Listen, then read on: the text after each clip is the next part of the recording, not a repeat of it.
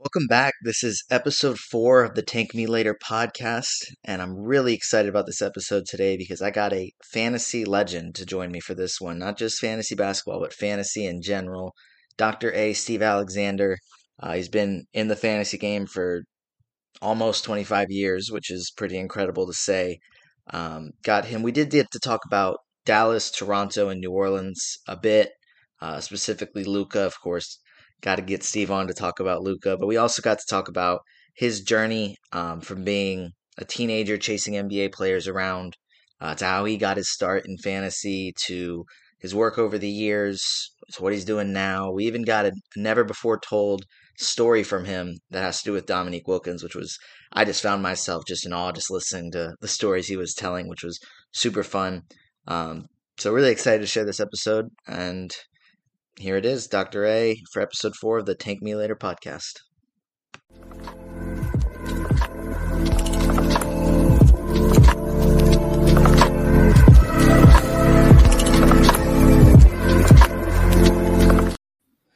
All right, welcome to episode four of the Tank Me Later podcast. I'm Noah Rubin, your host once again, and today I'm joined by the OG of fantasy basketball, uh, one of the best in the game, if you will, uh, Dr. A, Steve Alexander.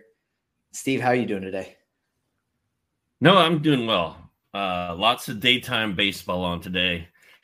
Um, you know, I currently uh, I'm in between positions. I'm, I'm, we're doing some work for ESPN and RotoWire, but in the summertime and when the playoffs start in the NBA, the fantasy basketball season basically dies. And uh, so I'm used to not being very busy at this time of year, but now I'm like extremely not busy. And I'm I uh, found out that I've got the Major League Baseball. I don't even know what it's called because I've I've never bought it before, but I've got the basically the, the season ticket of baseball on my DirecTV. So I have access to every extra innings, I think it's called. I have access to every baseball game. And today is getaway day. Uh, everybody's playing uh, in the daylight, sunshine today. So I'm pretty psyched to just sit around and watch baseball all day. Yeah, well, I appreciate you taking a little bit of time to kind of venture back into basketball, even if it's the off season for you. And usually, I kind of start with asking how people got into you know fantasy basketball, and I, I am wanting to hear that from you as well. But you also have the most legendary stories in at least in fantasy basketball arguably we can just widen that a lot. Um, but if you can just kind of start with how you got into writing about fantasy. Um, well, uh, my stories of which I have like, uh, I've, I've, probably got um, 200 topics written down in a in a word document somewhere uh, of just topics of some of the insane stuff that's happened to me over the years. A lot of it has to do with the NBA. A lot of it had to do when I, with when I was a kid, uh, because my buddy and I used to hang out at the Hyatt in Indianapolis, and when the players would come off the elevator, you know, in 1983 there was no security. No one really cared. I think I'm guessing in 1983 the Pacers probably averaged about 4,000 fans per game. Uh, so there was nobody at the games. I could buy a, a, kid ticket for half price for five bucks, and we would go sit down towards the front, and I would interact with the players at the Hyatt.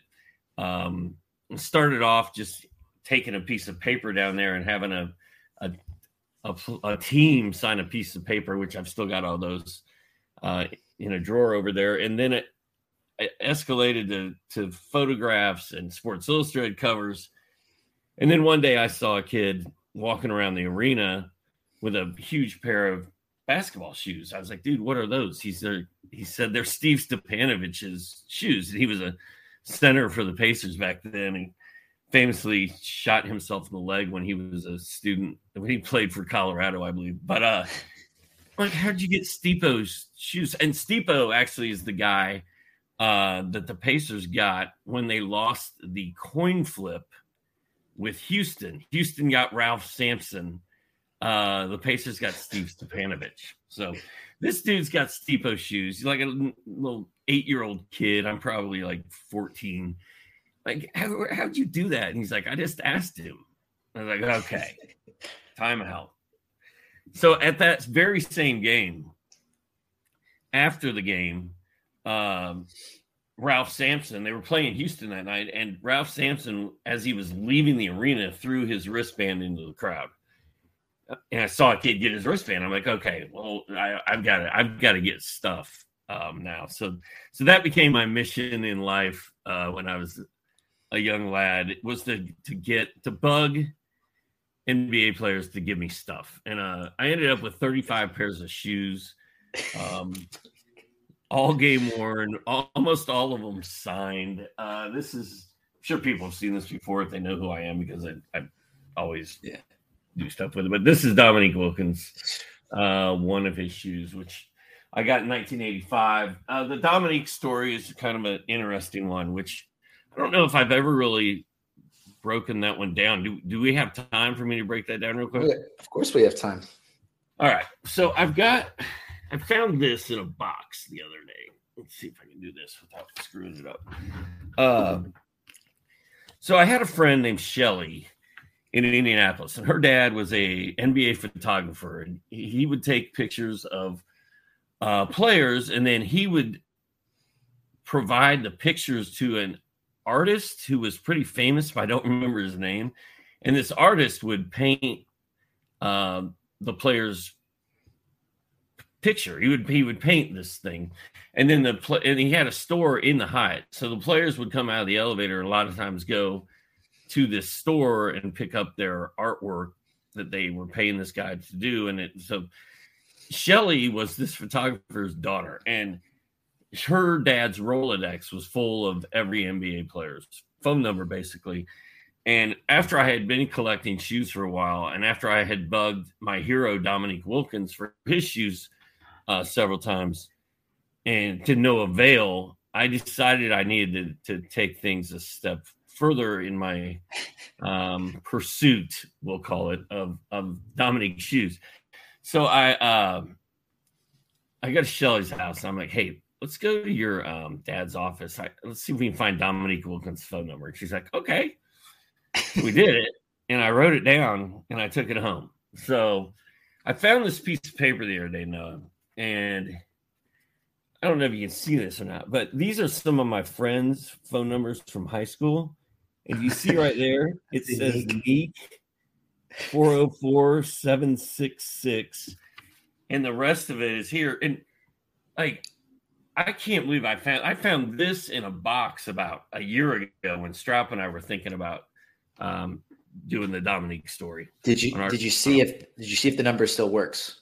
I haven't done that yet, and we we may do that today. We may save it for another episode. I'm kind of scared to call it because you know friends with Bob Rathbun, and Rathbun has sort of told Dominique the story, but I'm not sure Dominique fully grasps what happened. But here's what happened. Here's the story. So I, uh, my family, my mom and my bro and my sister were going to uh, Florida for spring break. We were going to stop in Atlanta stay with a family friend for the night, and we were going to go see the Knicks play the Hawks uh, on like March 21st or something. And uh, so I get this idea that I'm going to call Dominique and set this all up ahead of time so that there's no way he can't give me his shoes, right? Like he has to, he has to right. do it. Of course. And of course he's going to answer the phone when I call. I mean, why wouldn't he? Um, so dude, I'm sitting there and I'm I just, like the time to call Dominique has arrived. And I, I don't know what determined that, but it's probably as soon as I got home with that freaking phone number, I probably like I got to call Dominique. So I remember being super nervous and like getting all jacked up. I'm like sitting on my water bed, you know. We had the land, landline rotary phone. And I start dialing 404 766, blah, blah, blah, blah, blah. And uh, the phone rings and I'm sitting there and it rings like three times and this voice goes, "Hello?" And I said, "Hey, is uh is this Dominique?" And he goes, "Yes." I said, "Hey, this is Steve, the kid in Indy that's always bugging you for your shoes." and you gave me your wristband one time, and I always have you sign stuff. I'm like, do you know who I am? He goes, yes. I said, uh, well, hey man, we're coming, we're coming to Atlanta. And he goes, hey Steve. I go, yeah. He goes, hey, can you call me back in about 15 minutes? I'm on the, I'm on the other line with my mom. And I'm like, okay. so I hang up the phone. I'm like, oh my God. I just I just called Dominique Wilkins, talked to him. So anyway, that was pretty weird. Uh calling back 10 minutes later, he answers the phone again. I can't believe he answered. Like I would not have answered the second time this kid was calling. He's like, What were you saying? I was like, We're gonna be in in Atlanta on April, March, whatever, and and uh I was hoping I could get your shoes that day. And he goes, Yeah, I don't see why not. He goes, um, I'll tell you what, he goes, we park in the third floor parking garage. He's like, be there at like three o'clock, four o'clock. I don't remember the time. Just hang out in the parking garage uh, by the elevators, and you'll see all the me and all the guys coming in, and we'll we'll hook it up then. And I was like, okay, uh, thanks, man. That was it. Hung up the phone. This is like a, this is probably like in February when I called him, probably a month and a half, two months before we're going. I don't even know um, we, we drive to Atlanta. We spend the night at our friend's house. My mom and this dude dropped me off uh, at the Omni in 1985 by myself. Uh, I have no idea what I'm doing. I somehow end up in the third floor parking garage. Here comes Randy Wittman. Here comes Doc Rivers. Here comes Danny Roundfield. Tree Rollins comes through. I remember Tree Rollins is seven feet tall, and I, I think his wife must have been like five feet, like four four and a half feet tall because she looked she was so much smaller than I was. I, I just remember that being a, a crazy uh, visual for me. But eventually, this Mercedes Benz pulls up. Dominique Wilkins gets out of it. I've got like my arms full of crap for him to sign. You know, I'm like, hey man, uh, I'm like, did you are, are we gonna do this? He's like, Yeah, dude. He's like, I got the shoes in my trunk. He's like, tell you what, he's like, I, I got one pair I've been wearing for the dunk contest, and then I've got the leather ones to say Dominique. And the the uh the nylon ones, I've got a pair of those uh from Isiah Thomas, and I forget what they were called, but they were like nylon, they weren't really leather, and they were super light and he felt like I think he felt like he could get another inch or two off the air with those on. So he opens his trunk and shows me these two pairs of shoes. I'm like, dude, I want the leather ones with your with your name on them for sure. Like he's like, all right, those that's what I'm wearing tonight. And he signed some stuff. And I was like, how do I how do I get them after the game, Neek? And he's like, uh, just wait under the the home locker room basket. He's like, there'll be a bunch of people down there waiting, and uh, you just wait with all them don't let security kick you out, and uh, I'll I'll come out and give them to you. Dude, after the game, I stood down there, waited. Me and my mom and my brother stood down there and waited. And he came out and walked through this throng of people and hands me these shoes and signs them. And then to get to our car, we had to go uh, walk through the underground Atlanta, which was a shopping center back in the day. And I've got it's like a scene out of a movie. I've got a hundred people following me, and I've got these shoes like in my coat. And I was I was scared that I was going to get uh, jacked for my shoes, but uh, and that's the Dominique story. And I I I I've met Dominique a time or two since then at Hawks games. I've gone up to him and talked to him, and I'm like, hey, Dominique, you remember me? You gave me your shoes when I was a kid. And he's like, no, man. He's like, that a long time ago. I don't remember that. And it's like he almost want to to think about it. I don't think he I don't think he knows. I think he knew if it was Steve from Indiana that called him, he he would be like, dude, how did you get my phone number? right. That's nuts. I bet well actually I'll ask was walking through underground Atlanta with these shoes tucked under your jacket, everybody following you was that you know top five most feeling like a celebrity moments in your life? Like did you feel like an absolute no? No i felt like i was going to get killed. I, I was scared. Gotcha. i literally so it wasn't i literally was scared. I was i didn't think i was I, I couldn't even really process everything that had happened until we were in the car and like rolling down the road and and uh it was all good because it was literally people like, "Oh man, he's got Dominique's shoes. Let's go!" And like, oh my god, it was it was pretty crazy. But um, yeah, the the um the rock star moment feeling. Yeah, when I got in the car and I'm like, oh Yeah. man, I got Dominique Wilkins shoes, and he was he was like my all time favorite athlete, not only basketball player, but probably my favorite, uh, you know, person, celebrity, whatever, athlete um, ever. So yeah, that was a that was pretty, that was a pretty amazing thing. And then the first pair of shoes I ever got was from a player named Lorenzo Romar, and I'm not going to tell this whole story, but he gave me his shoes. Uh, that was the first pair I ever got. Like that was the first player that ever said, "Yeah, man, I'll I'll, I'll give you my shoes." And I remember when I got his, I just felt like I had just conquered the world. Like I, I've got a pair of game worn player shoes that uh, he gave to me. Now, the crazy thing is, is I had access to, to Michael Jordan back then, and I asked Michael Jordan for his shoes at least four times. And that little kid that had Stipo's shoes, he had Jordan. He got Jordans.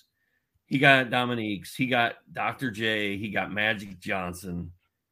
Um, and I he he I wanted Dr. J, Magic Johnson, and uh Jordan, but I never I didn't get any of those. And I tried it with all of them. Dr. J was closest I came. Dr. J was snuck out of Market Square Arena through the basement. And I had heard like Dr. J's t- taking the back way to the bus or something. I go running down these stairs go through this tunnel. We're literally outside at like one o'clock in the morning underneath Market Square Arena in under this bridge. And it's just me and Dr. J. It's like a scene out of The Fish That Saved Pittsburgh, which is a movie he was in, which you probably have you seen Fish That Saved Pittsburgh? no, I don't think I have. I don't even. I haven't heard of it before. So Yeah, yeah, because you're you're not a million years old. Yeah. But the Fish that Saved Pittsburgh is one of the greatest, if not the greatest, basketball movie ever made. I think the Will Ferrell thing a couple years ago, the the tropic the tropics may have topped it. The Fish Saved Pittsburgh has a bunch of Harlem Globetrotters in it. It has Dr. J. It is amazing, and I, I need you to go watch that movie. But so anyway, Dr. J and I are like walking under the Market Square Arena bridge together at one o'clock in the morning. I'm a Doc, man, and I can see his shoes, dude. He's got the same thing. He this is where this all started for Converse was Dr. J. He instead of Dominique here, it said it said Dr. J, and they were red Converse just like these. And Mhm. that that was why every player in the NBA was basically wearing those shoes was because of Dr. J. I could see them in the top of his bag, which is unzipped. He probably felt like I did walking through the underground, like this kid's gonna jack my shoes.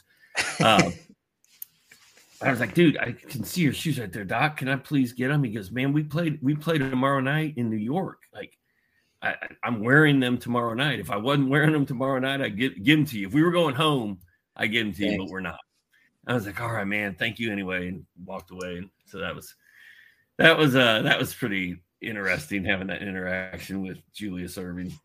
Uh, but yeah, Yeah. so I again I've got um you know a million of those stories where they they seem unbelievable to the point where even when I'm telling them um like this the fact that I have this documented proof yeah, that I had Dominique's phone number one time at least helps me process that I really that that really happened because sometimes I'm telling a story and I'm like this how can this possibly be true? Like I took Daryl Dawkins shoe shopping which I've told that story a million times. Like Yeah. It doesn't even seem possible especially in today's day and age like there's there's not kids out there taking Trae Young uh shopping or Mm-mm.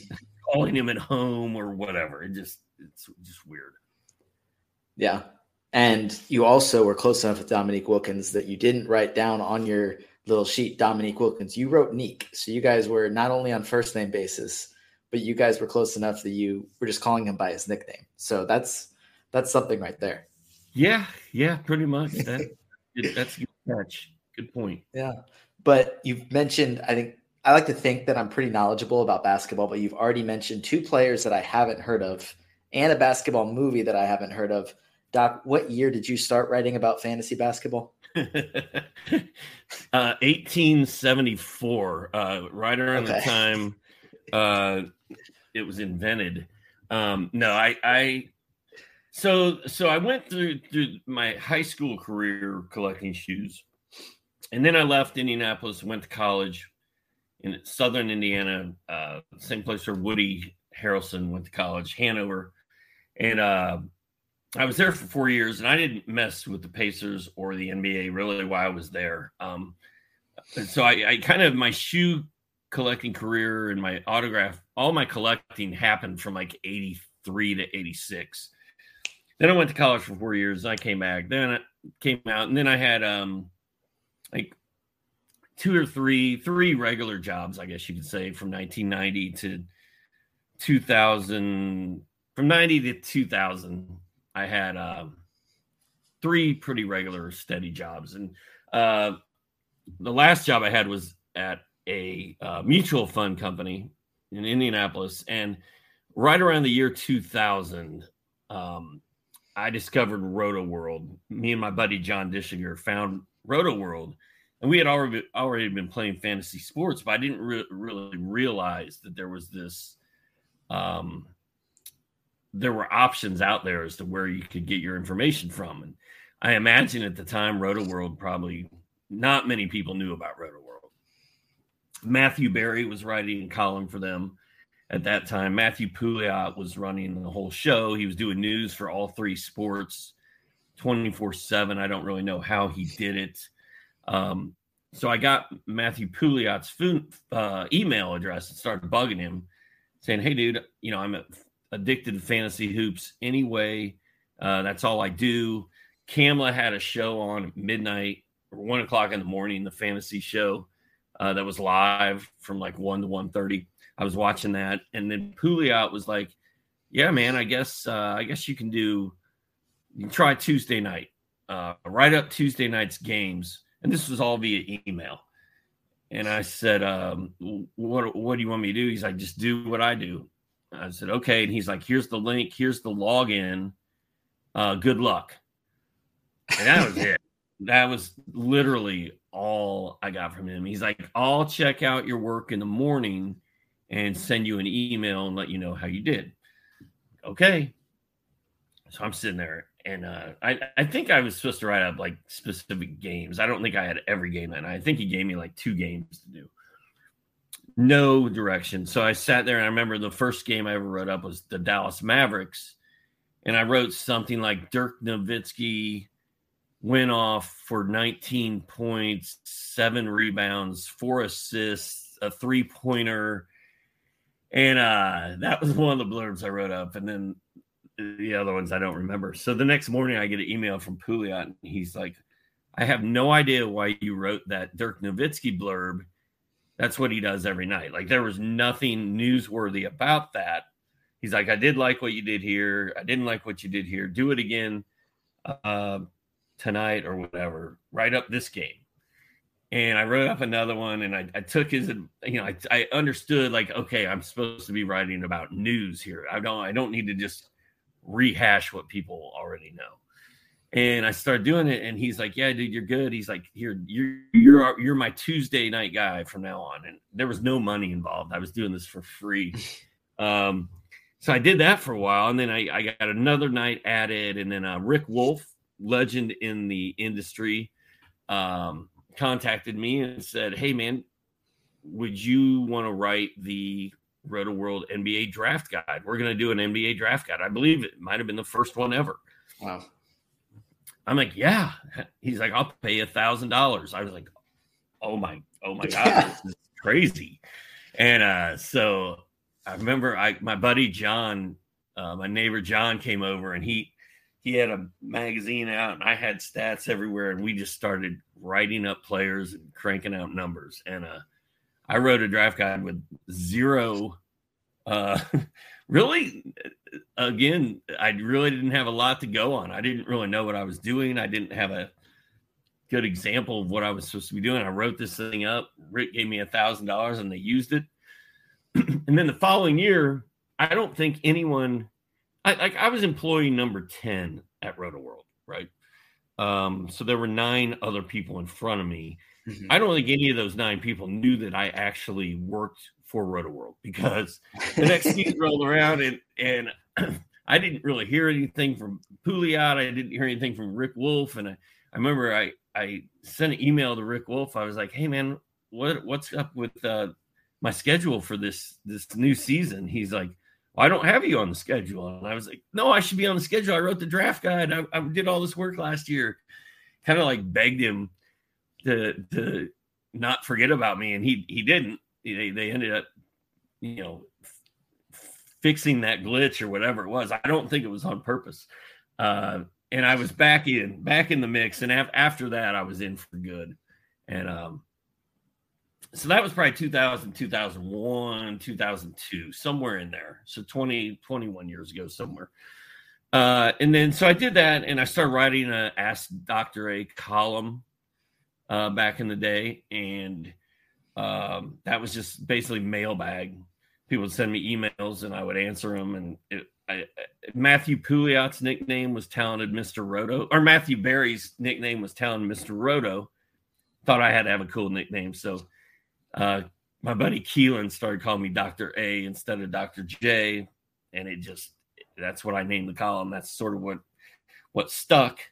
Um, and of course, that's when I set up a, an email account for the first time, I think. And I, I called it D O C K T O R A because without the K in there was already already taken. And uh, that's that's how the legend was was born, I guess you could say. So, um, in 2004, we quit our jobs because my fantasy writing with roto world was sort of going somewhere, but I was still not making any. I mean, I was making maybe a hundred bucks a week, something like that. Uh, but I had enough. I was excited enough about it that I thought I might be able to make it work. So, and we were just tired of office space cube world, you know. And so my wife and I quit our jobs. We moved to the mountains. I called my my boys at Rotoworld, and I actually had boys then, like Greg Rosenthal in particular, and um, he's now a, he, he works for NFL.com. He's a football writer. But Rosie, uh, I called him and I was like, dude, I got I quit my job. I've got all the time in the world to do whatever you guys need me to do. And he's like, how do you feel about arena league football? I was like, give it to me. He's like, how do you feel about golf? I'm like, let's go. He's like, of course, basketball. So, so immediately I started writing like 40 hours a week for these for for Rotoworld, and uh, I think I was getting paid like 10 bucks an hour. So it, it really, I still wasn't making any money, but um, but I was in, and I just kept my head down from 2004 to 2006. I kind of became the guy. Um, I was kind of in charge of fantasy basketball content at that point. Um, I stopped doing the Arena League football and I, I really was just focused on basketball. And then in 2006, NBC Sports bought Rotoworld, and uh, then everything changed. I, I basically um, negotiated a salary with them.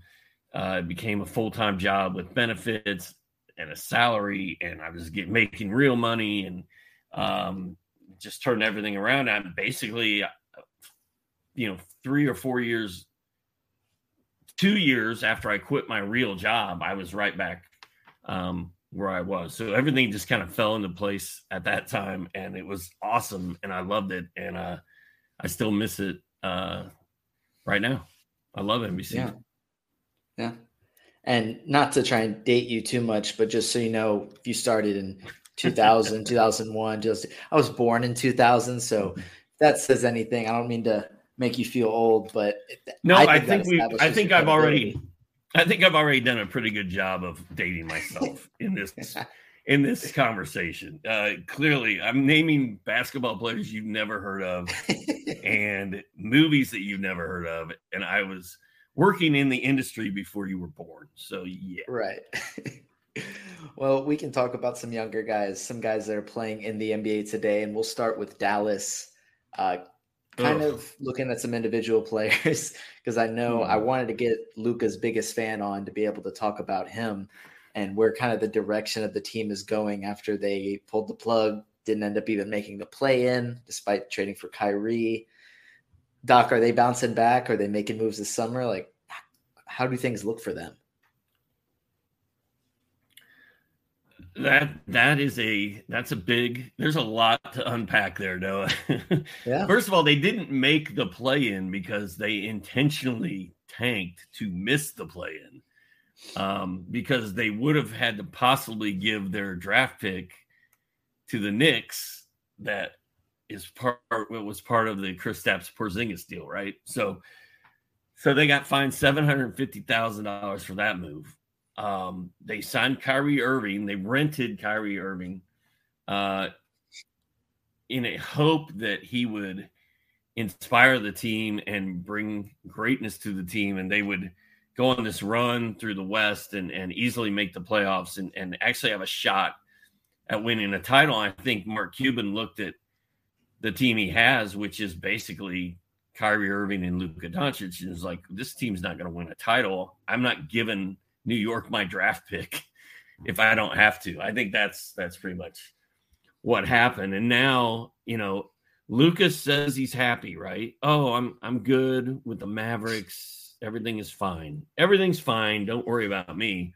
Um Kyrie says he wants to stay with the Mavericks.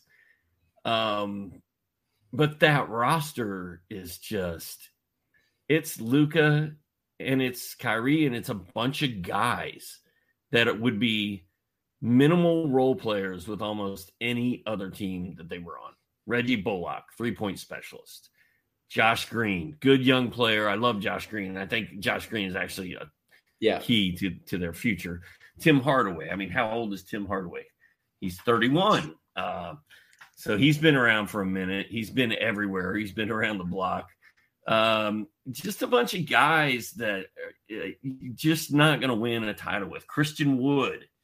Um, I think I am guilty of overhyping him over the years. I think he's been overhyped for a reason, like one of those um, good players on a bad team thing where he's he's going to be the star because he's the only one that that can be.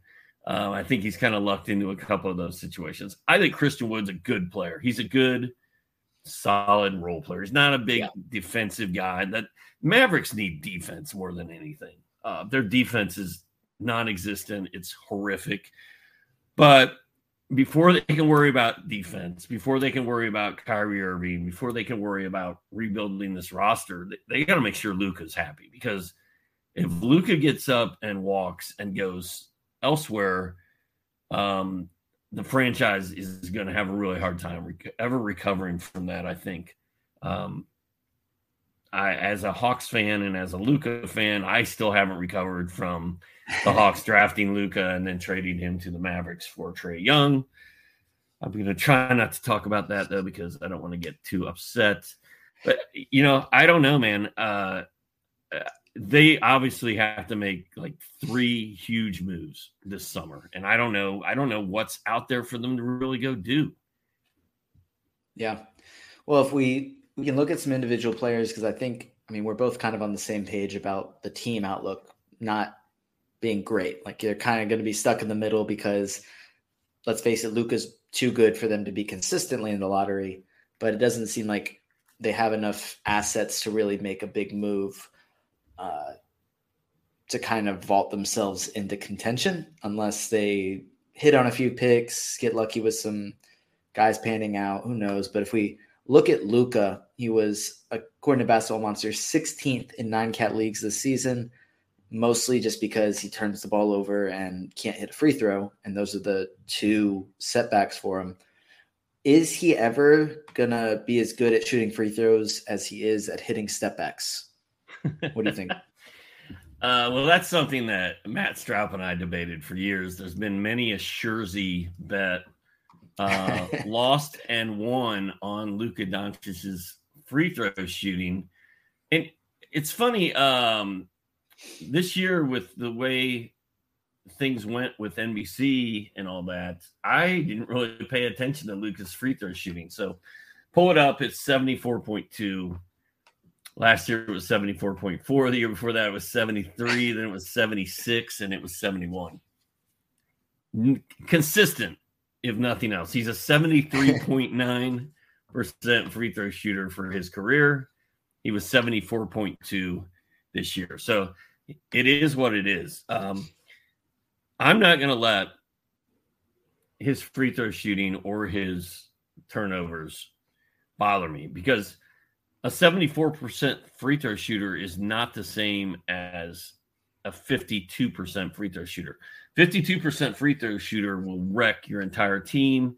There's no way to fix it, uh, especially a guy like Shaq or uh, some of these big Giannis. guys that shoot a lot of free throws. Giannis, um, you can't fix that. You can't work around that. With with Luka shooting 74%, if you build a team around him with good free throw shooters, and you're playing in a head to head league, you're, you're going to win free throws half the time, probably. Uh, you're going to lose half the time. You're not going to dominate anybody in free throws, but you're not going to get dominated. So I, I, honestly could not care less uh, about Luka's free throw shooting as long as it's hovering around 75%. It is frustrating though, Noah, though, because I always like the first year I thought it was a fluke, 71.3. I'm like, that he's better than that. Just watch him shoot free throws. He's a he looks good shooting free throws.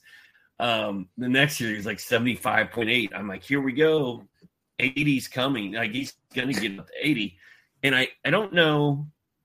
I don't know if it's that he doesn't work on free throw shooting. Some games he'll hit 13 out of 13. You know, I don't I don't know. I don't know if he doesn't care about free throws as much as he does the rest of his game. I don't know if he hasn't had you know, he's been so busy playing basketball for the last five years of his life.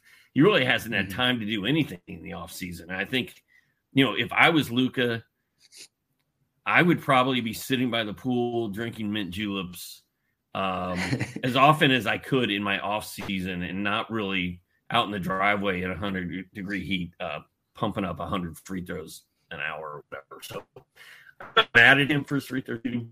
I don't think it's, I don't really think it's at this point, I mean, we're five years in. I doubt it's going to get better. We've seen a couple guys turn their free throw shooting around late in their career, but it's pretty rare that it happens. Um, but if he ever does take a summer and dedicates himself to becoming a better free throw shooter, I, there's no doubt in my mind he could shoot 89%. Yeah. Well, even with the poor free throw shooting, if you look at it with a free throw punt and even a turnover punt, he's number three in Basketball Monster uh, in nine cat value, or I guess that'd be seven cat value technically, uh, if you take out the free throws and turnovers. So he dominates everywhere else. So it's if you can deal with those two, and like you said, the free throw percentage isn't necessarily killing you, um, but there isn't a ton of other guys to really look at in dynasty leagues or really even one year leagues in Dallas. I mean, the main other guy would be Kyrie. I mean, you've we you said, you know, he said he's going to stay. We'll see what happens. He's said a lot throughout his career and then done something else.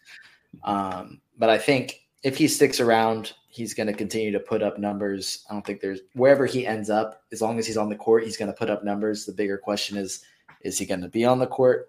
Um, so I guess the other guy in Dallas that has some upside that got a chance to show it a couple times this season is Jaden Hardy. Mm-hmm. Uh, he got a couple times, like when Luka and Kyrie were out, to kind of be the focal point of the offense. I think he's a really fluid scorer. He has a lot of upside. Is he gonna uh, like kind of reach that playing alongside Luka when he won't have the ball in his hands as much? Maybe not to the extent, but what do you what do you kind of see the next few years looking like for him? It's interesting because the only times we've really seen him do anything is when Luka's not playing, right?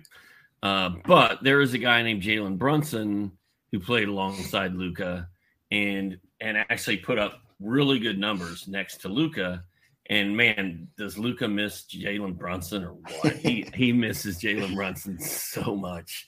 And Jalen Brunson went to New York and went nuts, like I think we all thought he would, because he's such a good player. I think Jaden Hardy's got some of that in him.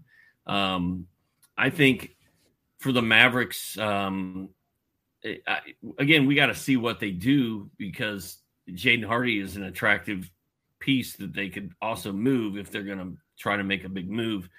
Um, but yeah, I think that you know, two years from now, I think Jaden Hardy could be somebody we're drafting in the middle rounds of our draft, um, and kind of treating like Jalen Brunson was treated when he was there, which was, you know, a mid-round fantasy player that, with some upside. Yeah.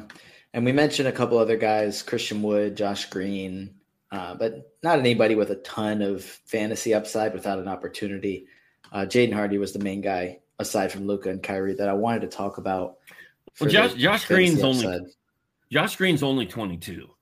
He is. And Josh Green, um, the problem is these guys are all guards. Like they they need yeah. if Josh Green was a was a, a forward, even a even a tweener, like a, if he was a little if he was a little bigger, um, I think he he he could be ready to take off this year. But if they're going to keep him in the backcourt, I, I don't think anybody's going to go off in the backcourt as long as Luka's there, especially if Kyrie's there too. Yeah, they're soaking up most of the shots. So, um, but if we can look to another team, we can go to the East now with Toronto. Uh, let's see, they have the 13th best lottery odds, finished exactly 500. They got upset in the first round of the play-in by Chicago. Um, that was an ugly game. Um, that was DeMar DeRozan's daughter taking over that game to make the Raptors shoot 18 of 36 from the free throw line. They have some pieces. You know, what do they? Where do they go from here? I mean, they have Scottie Barnes, Pascal Siakam, Fred Van VanVleet, OG Anunoby, a couple other guys, just really good players. But what? It's not enough to really contend in the East per se. Uh, we'll look at Scottie Barnes first. You know, is he a guy that you could see them kind of shifting t- more towards the future and looking to him as their guy, or do you think they maybe try and run it back? I mean, there's still the question of Nick Nurse. Think they have a lot of questions to kind of answer this summer. Doc, how do you kind of see that unfolding? They do have a lot of answers, uh, a lot of questions to answer, and I haven't really broken down these guys' contracts or looked at looked at who's expiring or who's leaving and, and stuff like that. But just on a in a vacuum, um, the OG Anunoby, Scottie Barnes, um, Pascal Siakam, and Fred Van VanVleet, that's a big four. Like those are four really strong, good players. And – I think they, they should be better than they are. I think Nick Nurse right. has run his course in Toronto. Of course, I've been done with Nick Nurse for three years because of the way he treats my man Chris Bosh slash Boucher. Um, I wish Chris Boucher could play more. He had some big games down the stretch as usual, like he always does. But uh, I mean, I think you kind of build it around Barnes. The other guys I think we've seen what is going to happen here. Pascal Siakam's 29. Probably time to think about um, moving him and VanVleet, trying to rebuild through the through the lottery pick they're going to get, build around Scottie Barnes, and and kind of make a couple. I mean, I think you've got good trade value in a couple of older dudes in Pascal Siakam and Fred Van VanVleet. They're both 29, so um, to me, it would make sense for them to kind of blow this up, look for a new coach, trade a couple of your your big name regular guys, and and kind of rebuild it. Yeah, and I guess okay, so Scottie Barnes with him, if he's going to be kind of the focal point of the offense of the team, he was 85th in nine cat leagues this season, uh, 66th as a rookie, one rookie of the year. I think I saw something about them trying to get him scoring more, trying to work on his scoring upside. He averaged 15.4 points per game this season. Uh, from he got off to a really bad start from what I remember. Um, and then I think it kind of evened out as the season went along. Do you see him getting to be kind of a 20 point per game scorer, or do you think he kind of caps at like 18 and then adds like eight rebounds, six assists, some defensive stats. Like, where do you kind of see his stats filling out? Well, it depends on who comes back. I think if if Siakam's not there, I think scottie Barnes is a, t- a twenty point scorer um, automatically, and his his numbers aren't bad, man. Uh, 49% shooting last year, for almost 47 this year. Decent free throw shooter, a little, little bit better than Luka, but not a, not a lot. Um, low turnovers, which is which is fun. And and he's only he's entering his third year in the league. And third years, you know, when guys who end up being great usually blossom. And I think Scottie Barnes is, is going to be a really good player. I I I think I'm I'm high on Barnes coming in the next season either way. I like him coming into his third year. I think he is going to get close to that 20 this season and possibly possibly get over it. Yeah. I'm really high on his upside as well. Um, I think I I've reached for him. I did reach for him in most of my drafts this past season that were just one year leagues, and I have him in one of my dynasty leagues as well. Uh, another guy, Fred VanVleet, um, pretty consistently. Uh, I mean, the past three seasons, he's been a top 20 guy in nine cat leagues. But like you said, he's 29 now. Future kind of uncertain in Toronto. Uh, but he's been, you know, despite shooting pretty low percentage for somebody that is that good in category leagues, uh, the consistent assists, steals, and threes, I think, is kind of what boosts him. If he ends up somewhere else, like if they end up trading him to try and restart, add in some more lottery talent, do you do you see his value staying there, or if he goes to more of a contending team, uh, does his kind of shot volume decrease and his numbers kind of decrease because of that? I don't, I don't. I think his numbers are going to be pretty safe no matter where he goes, just because he is a really good scorer. Um, he needs the ball in his hands to be effective. He's established himself as a big name and an offensive player over the last four seasons. My thing with Freddie Van VanVleet is like when people didn't know who he was, and when he sort of sort of came on the scene. You know, he played basketball at Wichita. Mm-hmm. Nobody really knew who he was. He was very quiet his first three years in the NBA. Fourth year, he started to make some noise, and people like, oh, this Fred Van VanVleet guy. So, like in 2020, a lot of us were like, oh, I'm getting Fred Van VanVleet before he blows up.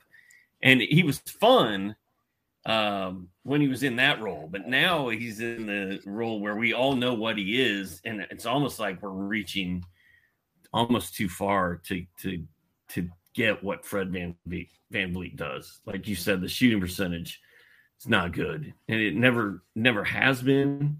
Probably never will be.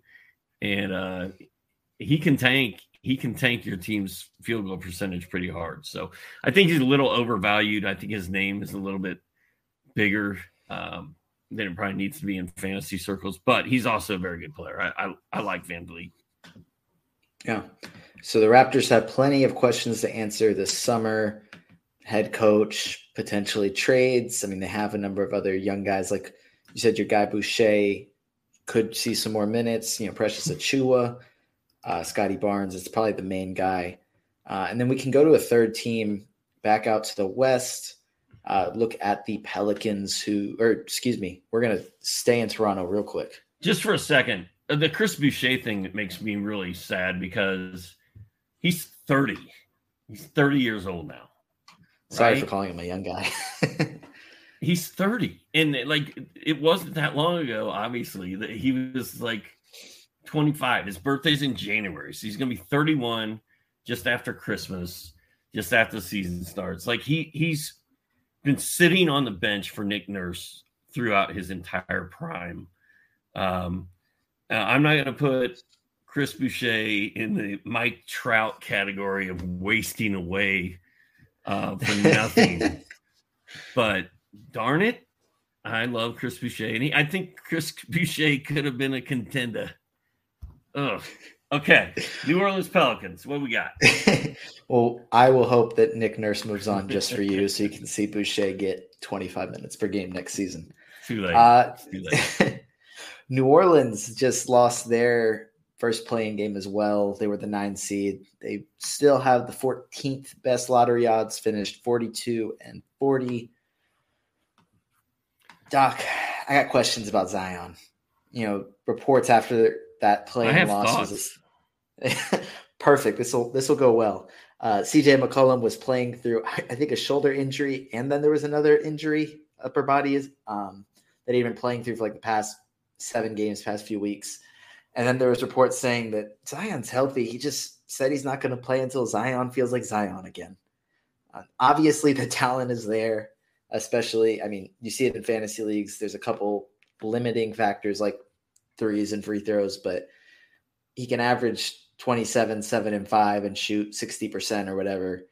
Um, but he doesn't feel like Zion. Do you think that Zion's going to ever feel like Zion again? I mean, I don't even know who Zion is. I mean, the Zion we know played 24 games, one season, 61 games, another season, 29 games, another season, and sat out an entire season on top of that. Like, we should have known that there were going to be problems when he blew out that shoe in college. Like, this dude's big enough that he's blowing out an entire shoe and coming through it. Um, his his body is not going to hold up. I, I, I straight up call Zion a bust at this point. Like, I I don't have hope for the future.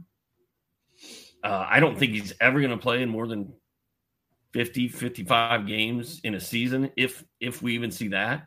Um, I, I know that a lot of us I, I, don't think I was one of them, but a lot of people held on to hope that Ben Simmons was just going through a thing and he was going to get it turned around. Well, he didn't, and he's he's never going to because he doesn't care.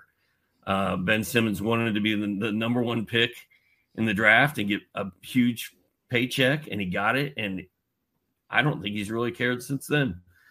Uh, and I'm not saying Zion doesn't care. I think Zion's a totally different player, different uh, yeah. person than Ben Simmons is, but Zion weighs like 300 pounds.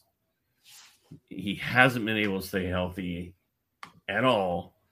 Now he's now he's pulling this. I'm going to play when I feel like Zion stuff. Well, you know, for all I know, he hasn't felt like Zion since he was in seventh grade. you know, I, I don't know. I don't know when we're going to see Zion, but I I'm I'm out. I am out of the Zion game, and I I'm afraid. I mean, we're four years in, man. Four years in, he hasn't done anything to help fantasy managers uh, to help their teams. To me, that's that's a bust. Yeah. Now, I think we would agree that the talent is there, but it's more the availability. The other guy that has the talent that also has kind of struggled with availability, maybe not to the same extent, that's Brandon Ingram. He played 46 games this season, uh, 55 the year prior, and then 61 and 62 if you keep going back. Um, has all the talent in the world as a scorer. I mean, we saw it in the play in in the last, also in the last few games of the regular season as they were making a push. Um, is he a guy that, you know, I, he didn't say anything about, you know, his needing to feel like BI or anything like that. Uh, and we did see him perform well in the play-in tournament? Is he a guy that maybe next season, if he's able to stay healthy, uh, could see 60, 65 games? You know, is he going to kind of become the guy in New Orleans? I know Zion's probably still seen as the face of the franchise, but do you think Brandon Ingram can, can take over in that role? You know, I don't know, man. I mean, the, the games played issue for Brandon Ingram is is huge. It's like – he played 79 games his first season with the Lakers, and he has never played more than 62 since then. Uh, he's, he's missed at least 20 games every single year he's been in the league, except the, his rookie season. So, um, and you know, I've I've had some toe issues throughout my uh, adult life, Noah, and there are there are times when I could, I know I could not play basketball. Like if you got a bad toe, or you got a bad heel, or you got a bad foot, like you have to run to play basketball. And if you if yep. you can't run, you can't play. And so, I mean, I part of me has some sympathy and some empathy for Brandon Ingram, but then again, he hasn't had a toe issue his whole year. He just plays 45, 55 games every single year for various different reasons. So yeah, I don't. There are huge durability questions there, and uh, I don't know why he's going to turn it around now in the age of uh, load management and suddenly play 70 games this year. I just I don't think I don't think we'll see him play more than 60 games uh, going yeah. forward either. How how old is is Brandon Ingram? He is. He's only 25 years old.